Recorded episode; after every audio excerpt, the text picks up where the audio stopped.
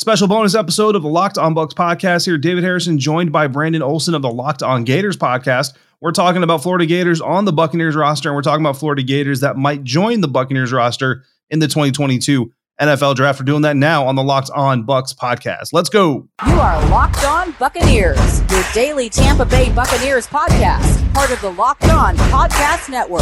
Your team every day.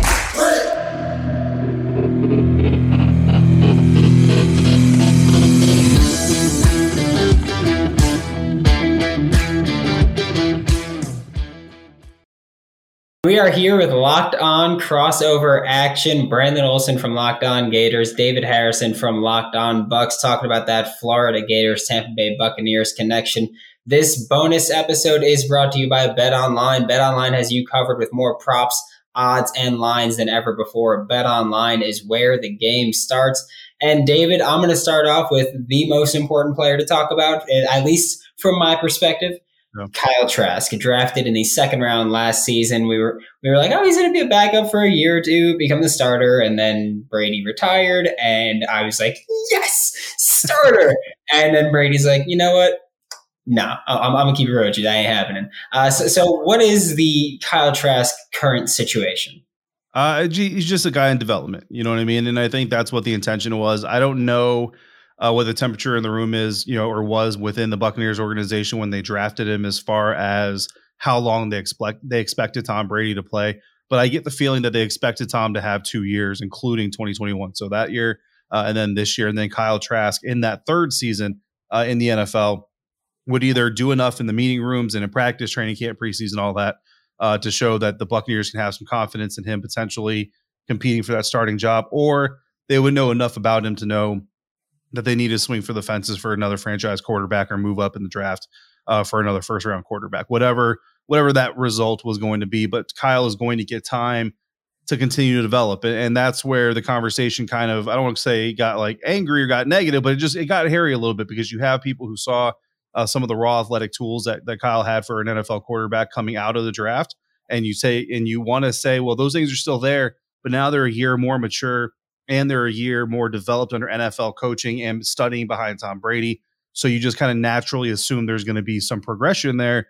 But unfortunately, that's just nothing we can confirm. And we would tell Gator fans specifically that listen to Locked On Bucs podcast, we're not going to crown him based off of projections and assumptions. We're going to wait until we have something to see. So until we have that, which is not fair to Kyle either, because he can't go out there in the middle of March and throw the ball around and show us what he's got. We can't sit here and crown him. I think the real value coming out of this first year, Brandon, is that the Buccaneers having to face life after Brady found out how they feel about Kyle right now. And if inside the building, it was just total panic and oh my, we've got to scramble the Jets. We got to go find a new target. We cannot roll out with this kid. That tells you something. Right now, at the same time, if they're like, hey, we don't think Kyle is ready yet, so let's go get another veteran. Let's go get a bridge quarterback and maybe see uh, if we can still keep some time for Kyle to develop that also tells you something because if you're still confident in the plan moving forward, then it shows you that Kyle may not have blown your socks off, but he's done nothing to to to to deteriorate the the the idea about him uh, that led to the second round pick. And now we, we, we can talk about him being the backup, and now there's there's Griffin, there's Gabbert there. Um, what does it say to you, at least, if it says anything, that the Buccaneers brought back Blaine Gabbert when Kyle Trask could have been their primary backup? It says nothing about Kyle Trask for me. If anything, it shows a lot about Blaine Gabbert and, and Bruce Arians. Uh, you know, before he retired from being the head coach of the team, he went on record and talked about how valuable it was to have Blaine in the room to help Kyle Trask's development as a professional, as a, as a as an NFL level studier of the game, uh, and all those things. And so, bringing him back again, and I don't know where the depth chart is going to align. I don't know if Kyle Trask is going to be the two or the three, or if if Kyle's going to be on the practice squad, or, or how they're going to manipulate manipulate this manipulate this thing. But at the end of the day, uh, if Blaine was really that instrumental, and again, a lot of these comments are unsolicited. They're just they're just things that Bruce would bring up on his own, uh, so you believe them a little bit more. than You know, outside of a solicited comment, then it just shows that Blaine is just that much of a steadying presence and a veteran in the locker room uh, that they wanted to have him back. I don't think it, it, may lead to Kyle not being the number two quarterback, certainly, but I don't think it necessarily takes away from Kyle's standing within the organization from a long term aspect. And obviously, the listeners today won't know this, but uh, we recorded this a couple days ago, and yeah.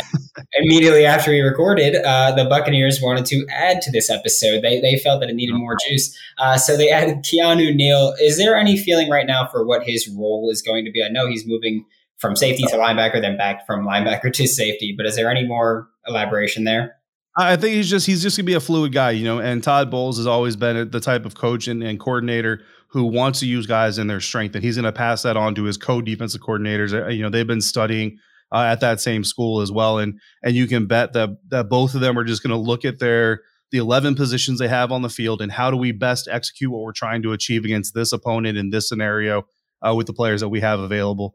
And I think that Logan Ryan is going to get some safety snaps. Keanu Neal is going to get some safety snaps. Mike Edwards uh, is also going to be there. And then Antoine Winfield Jr. is kind of like your safety number one, more traditional free safety type of role.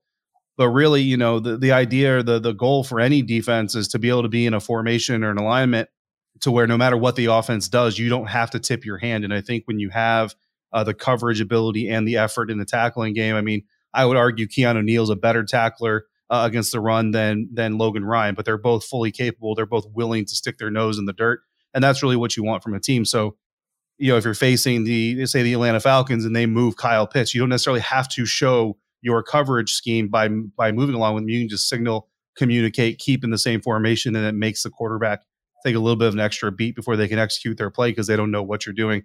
That's what a Todd Bowles defense likes to do, and that's what Kacy Rodgers and Larry Foote are going to try to continue on as they take the reins as well.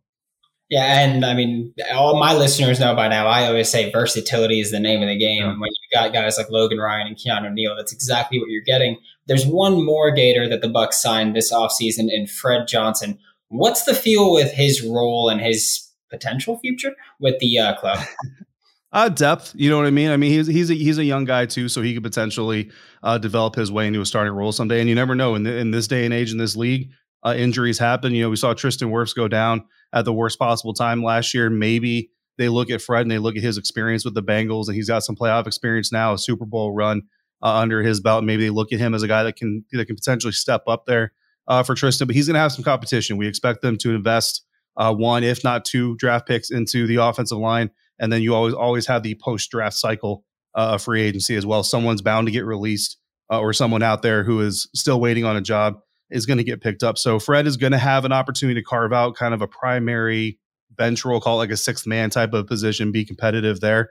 Uh, the starting jobs are, are spoken for, so that's not going to be a thing. Uh, but I think he can definitely show, and, and again, versatility, right? If, if, they if they have multiple guys that can play multiple spots on the field, given the situation they're in, then then he'll he'll get some playing time. Yeah, I think that's the thing with Fred Johnson more is just his experience playing both tackle spots, guard in college. I, I, think that that's going to be the way that he works his way onto the roster, which is, I, I, like I said, versatility is the name of the game. I, love positionless football, so being able to move around is very important for me. Yeah, absolutely, and that's what we expect Fred to bring, and that's what we expect to see in training camp is that versatility. Uh, from him, from all the other Gators as well, uh, and then ho- and looking forward. Honestly, I haven't seen Kyle Trask throw a football since what last August. So I mean, I'm, I'm looking forward to seeing Kyle Trask uh, get back on the field and show some of the skill he got. Speaking of versatility, Brandon, we're going to talk about some of that versatility that Florida might offer to some NFL teams. But first, we're going to talk about one of our one of our most versatile sponsors here on the Locked On Podcast Network, and that, of course, is the good people over at Built.com. And if you haven't tried Built Puffs already, you're missing out on one of the best protein infused products on the market because they are the first ever protein infused marshmallow. They're fluffy, they're marshmallowy, they're not just a protein bar. They're a treat, and like all Built bars, they're covered in 100% real chocolate, low calorie, high protein. Most built bars, whether it's the puffs or the traditional bars, 130 calories, four grams of sugar, four net carbs, and 17 grams of protein. Because that built bar, they're all about the taste. They make it taste delicious. Then they worry about the health and they make it work every single time. Caramel brownie, yellow chirps, and brownie batter puffs are some of the flavors that are just coming out right now over at built.com. So whether you want traditional flavor, or one of these new ones, head to built.com, use a promo code LOCKED15 to get 15% off of whatever your next order is. Again, the promo code LOCKED15 for 15% off at built.com. Wrapping up this crossover episode, bonus episode here on the Locked On Podcast Network. Locked On Bucs, Locked On Gators, Brandon Olson, David Harrison, talking NFL draft. Now we're going to flip to the Florida Gators in the NFL draft. And Brandon, we all know about, well, I don't say we all know, but Kaiir Elam, one of the top cornerbacks in this year's class. And we were talking about a little bit off air before recording. really to me kind of looks like the perfect Todd Bowles type of, of cornerback. And we got to get away from saying the Todd Bowles cornerback because now he's the head coach, but it is what it is. Kaiir, he's he's long enough, he's tall enough, he's physical enough, plays a little bit of man, plays a little bit of zone, and that's exactly what Todd Bowles wants to do. My only question is: Is he worthy of a number one overall pick for for a team at number twenty seven specifically? If you already have Carlton Davis and Jamel Dean, who has shown a lot of growth in a short time in his NFL career. Uh, absolutely. I, I think, you know, you grab the best player available and Kaiir Elam is kind of, I don't want to say being slept on because people are still saying he's a possible first round pick, but feel like a lot of team are kind of a lot of teams are kind of just underestimating him right now. Uh, he's someone who's got experience playing man, playing zone, like you mentioned. You know, Todd Grantham. One thing he did well, maybe the only thing he did well at Florida was mix up coverages. So Kaiir Elam's experience in cover one, cover three, uh, cover two, cover four. He, he's done pretty much everything. I don't know why I did them in that order, but he's, he's experiencing pretty much everything. Very physical at the line of scrimmage. I, I think you take him and you let him. I mean, you could play him immediately. I don't think that's a problem. But with the Bucs specifically, given their corner situation, I like their corners for the most part. Uh, but I think you, you, got a few guys on rookie deals, uh, expiring contracts coming up, and I think that he's a cheap way to keep strength at that position.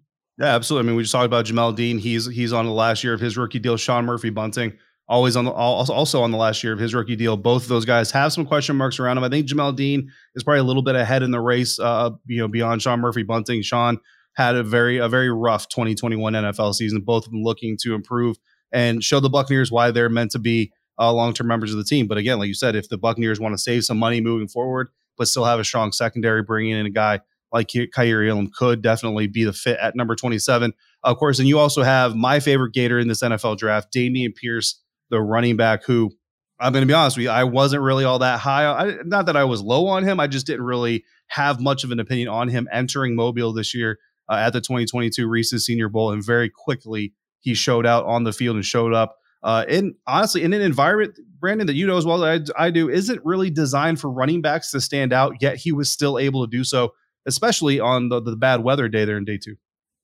Yeah, I think Dameon Pierce is just so talented overall. Like, I, I, think he's got a ton of power, a ton of punch. He's the best pass protecting back in in the NFL draft. I think. Yeah. I think he's phenomenal there, uh, and I think that's really where he's going to make his money. Is kind of a guy who can be a receiver. He's solid there, but his pass protecting is already NFL caliber. We talk about guys who are generational talents. I mean, look at Saquon. He's, he's a phenomenal mm-hmm. runner, phenomenal receiver, but pass protecting is terrible, especially when you have a quarterback like Daniel Jones who is mobile and fumbles. But I mean, you guys have Tom Brady back there. He's not as mobile, so it's important to keep him protected and keep him safe. So having Dameon Pierce, who's someone who will always show out as a pass protector and is very important as a runner in between the tackles, I, I think he's a perfect fit.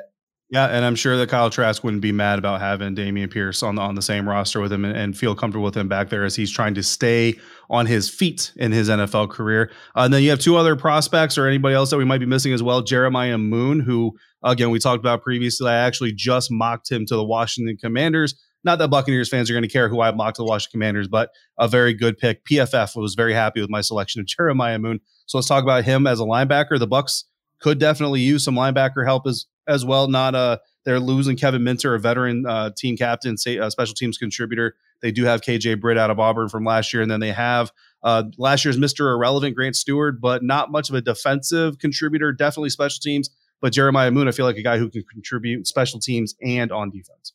Yeah, Jeremiah Moon is, like I've said it multiple times already, versatility is the name of the game, and that is Jeremiah Moon. He started as a hand in the dirt edge rusher. He's played as an as a stand up edge rusher. He's played as an off ball linebacker. He started there this past year.